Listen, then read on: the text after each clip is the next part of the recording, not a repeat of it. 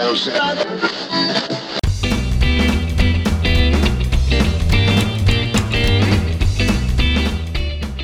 and welcome to Wise About Texas, the Texas History Podcast. This is your host, Ken Wise. Thank you very much for tuning in for some Texas history today. Very excited today. I'm recording and releasing this podcast uh, during the first strong cold front of the season. Uh, that always makes Texans happy, particularly in southern Texas, because it means that uh, hurricane season is over and we will uh, be enjoying some cooler temperatures and of course, that means we need to cook some chili and remember, no beans. Um, some of y'all may have read in uh, the newspapers that I am now the president of the Texas State Historical Association. I was the first vice president and uh, scheduled to take over as president next March 2024. Um, but due to some uh, litigation that the association was involved in, it's um, my presidency has started early, so that has delayed my production schedule significantly, but we're back on it. So uh, sorry for the delay. In the podcast episodes today, I want to talk about a person that is uh, existed in Texas uh, during a time where history often uh, merged with gossip, rumor, or outright fiction uh, to become legend rather than history. And it's sometimes this story uh, or the story of this person is a good opportunity for everybody to think about the difference between uh, a literal recitation of verifiable facts as history and uh, how those facts might be confused and how you might verify them or not, and whether uh, legends are uh, something that are useful in your interpretation of history. Uh, plus, it's just a darn interesting story. So let's go back to before Texas independence and get wise about Texas.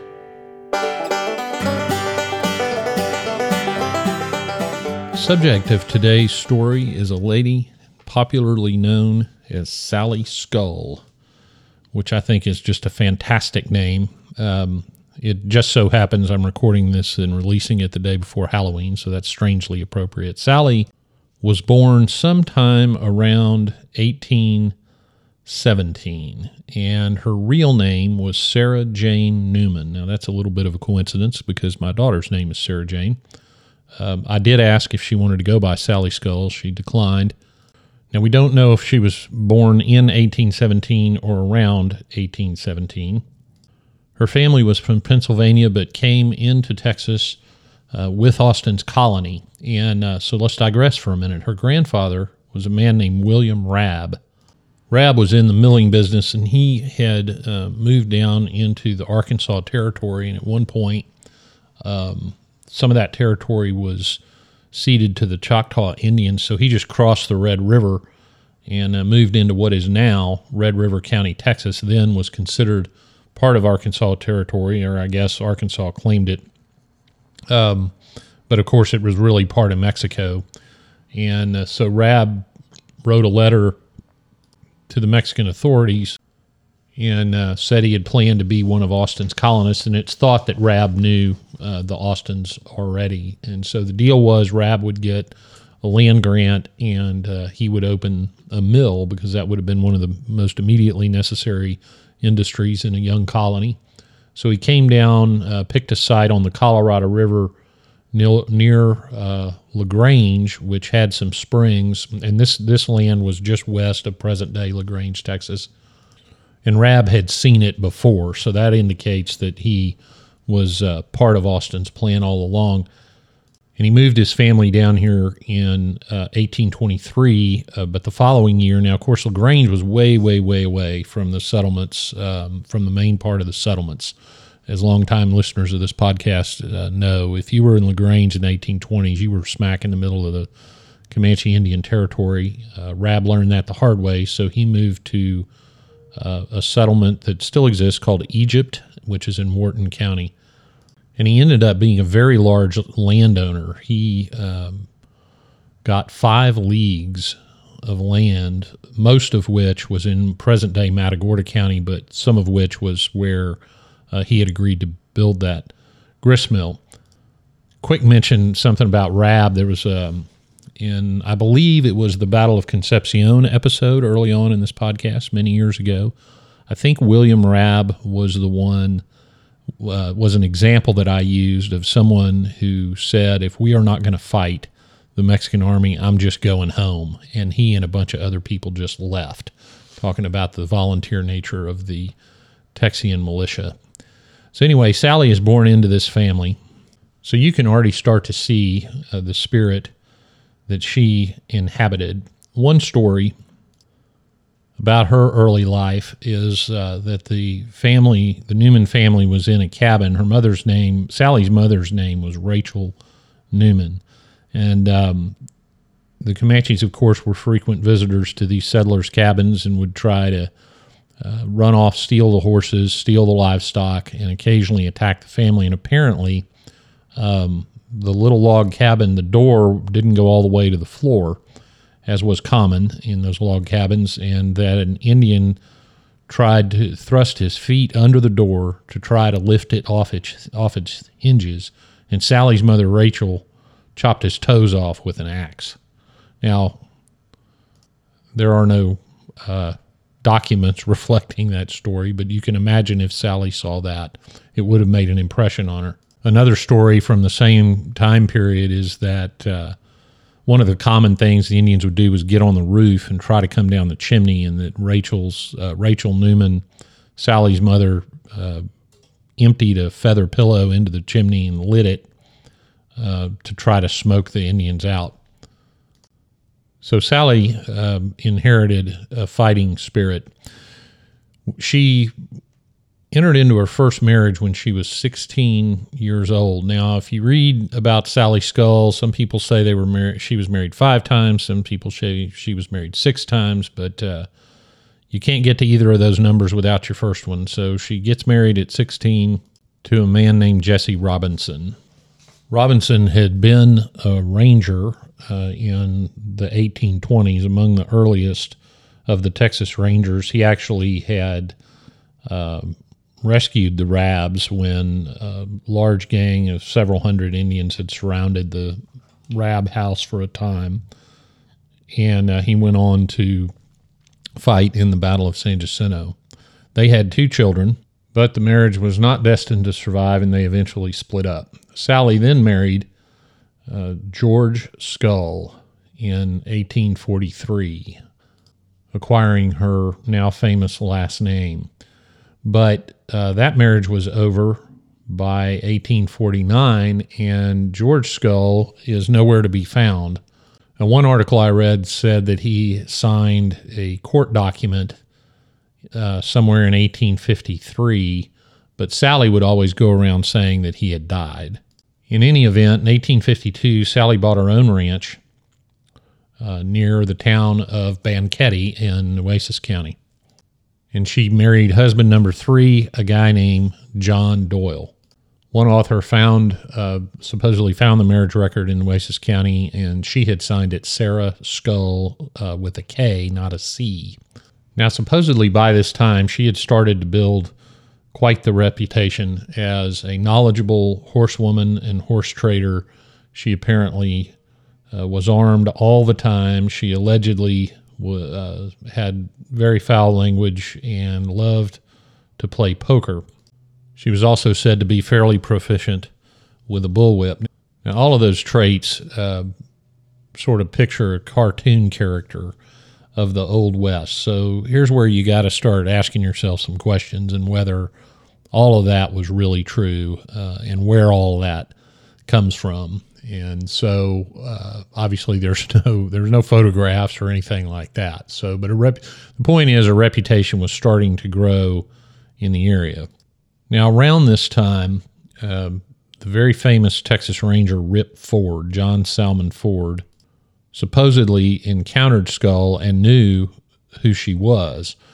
And he described it in his memoir. And he talked about uh, being near Kinney's tank Henry Kinney was a, a, legislator from Nueces County and very early in the 1830s sometimes set up a, a trading post and et cetera. So this was a well-known place, and Ford uh, said that he heard a pistol shot and saw a man fall to the ground with a woman not far from him lowering her gun. And he says it was Sally Skull and that she was not charged with any crime in this shooting because it was uh, obviously self defense. Now, one author cited another article. Uh, in this one, I had the original of the Rip Ford account, but I don't have the original of this. But it was cited in another article that a traveler named Froebel or Frabel, F R O E B E L, um, recounted what he thinks is the same incident. Uh, but here's some of the language he used to describe Sally Skulls. So you decide if this is uh, hyperbole and I'm going to quote They were speaking of a North American Amazon, a perfect female desperado who, from inclination, has chosen for her residence the wild border country on the Rio Grande. She can handle a revolver and bowie knife like the most reckless and skillful, skillful man. She appears at dances thus armed and has even shot several men at merrymakings. Close quote. So, um, obviously he's sort of repeating rumor and embellishing certain things. But as the author of that particular article pointed out, um, who other woman could he have possibly been talking about? So I mentioned Sally as a horse trader, and she would go back and forth to Mexico uh, to gather horses. There's some question about her methods and whether they were always legal. She was also said to have uh, what was described as a gang of Mexican vaqueros working for her uh, that she apparently ruled with an iron fist. Some even alleged that she employed Comanche Indians to help her. Now, I'm going to call serious doubt on that one, but, you know, they said it. Now, let me mention a little bit about Banquete, where she was doing all this. Banquete is uh, located between Corpus Christi and Alice, Texas, on Highway 44 and would have been on uh, the lower road, uh, the lower El Camino Real from Matamoros, um, which would turn into the Cotton Road, which I'll get into in a minute. But um, it was an area there was a lot of uh, water and a lot of traffic, so that was a good area to be uh, raising stock. Uh, Sally Skull worked with um, a very famous cattleman named W. W. Wright And they uh, apparently uh, like to try to out cheat each other in cattle trades.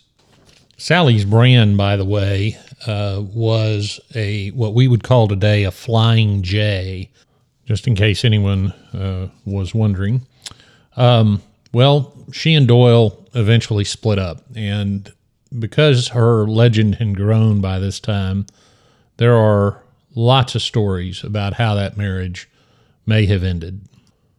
One story is that Doyle tried to ambush her. They got in a shootout and she killed him. A more colorful story is they were out all night at a party and uh, she was sleeping it off the next morning. And Mr. Doyle poured a pitcher of water on her head. And in the fog of trying to wake up, she shot him, apparently thinking he was assaulting her, or maybe she knew who it was. Who knows? Yet another story said Doyle uh, stuck his head in a whiskey barrel to try to get one last sip, and she shoved his head under the under the uh, of the whiskey and said, "There, drink your fill," and drowned him in the whiskey barrel. Yet another story is that Doyle lost control of a team of oxen and plunged into the river, where both oxen and husband drowned. And when asked if the body should be retrieved, Sally apparently said, I don't give a darn about the body, but I sure would like to have the $40 in the money belt that's around it.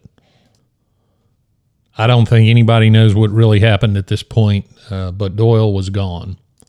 Her next husband was named Isaiah Watkins, and apparently Isaiah beat her because she filed for divorce very shortly after uh, marrying him and accused him also of adultery. The jury found that he was guilty of adultery, and he was later indicted for that because that was a crime. Uh, Watkins apparently did not have a very good reputation in any event. Now we come to the Civil War and the Cotton Road. Um, during the Civil War, the Union blockaded the South, and of course, the South depended on cotton for its economy. And so, what would happen is that the cotton would be shipped all the way down to the mouth of the Rio Grande at Matamoros, crossed over the river, and shipped with Mexico, which was obviously not involved in the war. This cotton would be shipped, as I mentioned earlier, down the lower, what we call the lower road, um, which ran to Matamoros. And that kind of became um, the lifeline of the Confederate economy. The railroads that existed at the time terminated at a town called Alleyton. Alleyton is just east of present day Columbus, Texas, uh, kind of on I 10. And the railroads would end there. And so the cotton would move by wagon from there down to Matamoros. And Sally got into the business. She knew that road like the back of her hand. Uh, her place at Banquete was kind of halfway, more or less, between Alleyton and Matamoros. So she got out of the horse trading business into the cotton business and the mule train business and uh, apparently always accompanied her train, her uh, wagons personally. Around that time, someone described her as uh, superbly mounted, wearing a black dress and a sunbonnet, a six shooter hanging at her belt, at her belt, steel blue eyes, and sitting on her horse um, like a cavalry officer. That's how one observer described Sally at this point. Let me say one more thing about this cotton road. So she would haul this cotton down to Matamoros, but then she would load up with goods that were needed um, in the South. She'd load up with medicine, with ammunition, uh, clothing. So this was, uh, she was making money coming and going. After this time period, um, Sally starts to slowly disappear from the historic record.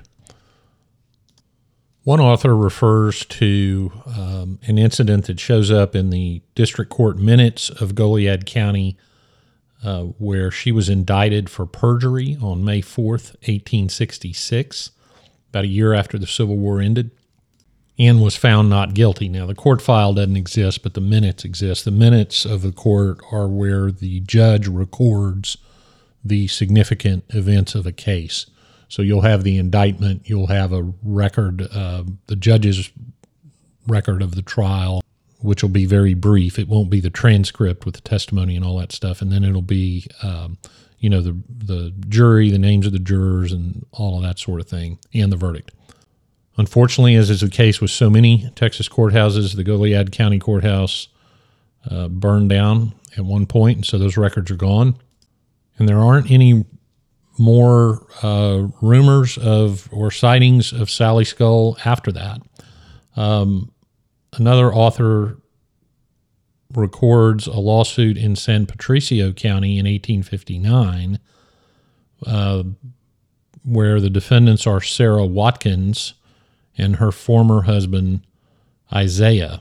Um, so that would that certainly could have been, probably was Sally Skull.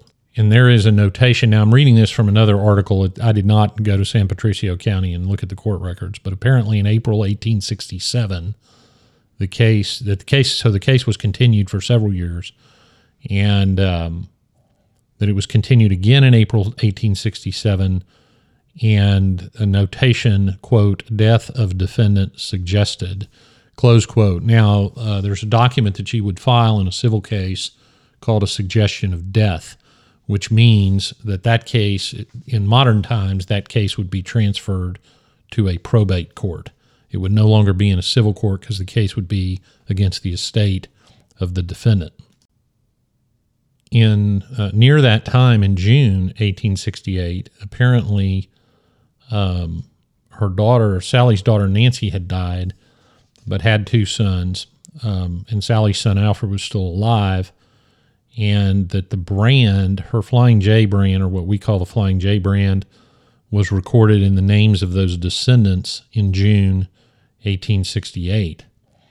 But then you go back to the minutes of the San Patricio County District Court, and the case ends up, that I referred to earlier, ends up dismissed in October 1868 on the motion of the defendants, that defendants being Sally and her husband, Isaiah Watkins. So the question is who was representing Sally if she was indeed dead? Did her heirs represent her and agree to dismiss the case? Not unlikely. Um, did she have no representation and the case was dismissed? Maybe, but probably not. Uh, I don't think we'll ever know. She might have had a lawyer, and um, sometimes lawyers can't find their clients. The judge will let the case go. So we don't know for sure. But Sally is gone at this time. But there's one more story. Someone named McDowell, who was described uh, as a drifter, told a story that he claimed to have seen buzzards circling in an area between the Nueces and the Rio Grande, that he investigated and he found a boot tip sticking up from a shallow grave and uncovered the body of a woman who had obviously been murdered. You know what? I just discovered I left something out earlier. She got married again to a man named Horsdorff, H O R S D O R F F. Uh, nothing remarkable to relay, which is why I skipped over it in my notes. I apologize. So she's married again at the time that she's disappearing from this record. Um, and I say that to say this Horsdorff was remarried by July 1868. So that fits in with the suggestion of death uh, on the part of Sally Skull sometime in the late 1860s. Uh, but of course, we can't know for sure. That is some evidence um, and, and some pretty good evidence, but she may have just disappeared. There's rumors that she was seen in the 1870s around Goliad or Hallettsville, but she was so well known by this time that surely we would have more to go on if she was in fact alive. And if that drifter story uh, was taken seriously, it probably would have been investigated and uh, the body recovered. And finally, we have one last clue. J. Frank Dobie wrote an article that appeared in the Southwest Review in 1962. And the article is about his early days teaching school in Alpine, Texas. And one of the people he discusses meeting in that area was Alice Stillwell Henderson. Miss Henderson is a famous uh, character in the Big Bend region. There's a Stillwell crossing on the Rio Grande. And apparently they were gathering cattle, uh, which would take several weeks. And um, Miss Henderson would stay up late at night. One of the cowboys noticed this and asked her what she was doing. And she said, I am writing the life of Sally Skull. Now, how she would know Sally Skull or be able to write a biography uh, at least implies that maybe Miss Skull had moved to West Texas and desired that her life be recorded. In any event, that's the legend of Sally Skull. And I'm going to end this with a quote from J. Frank Dobie from that article. Quote, Sally Skull belonged to the days of the Texas Republic and afterward. She was notorious for her husbands, her horse trading, freighting, and roughness. Close quote. That was the life of Sally Skull.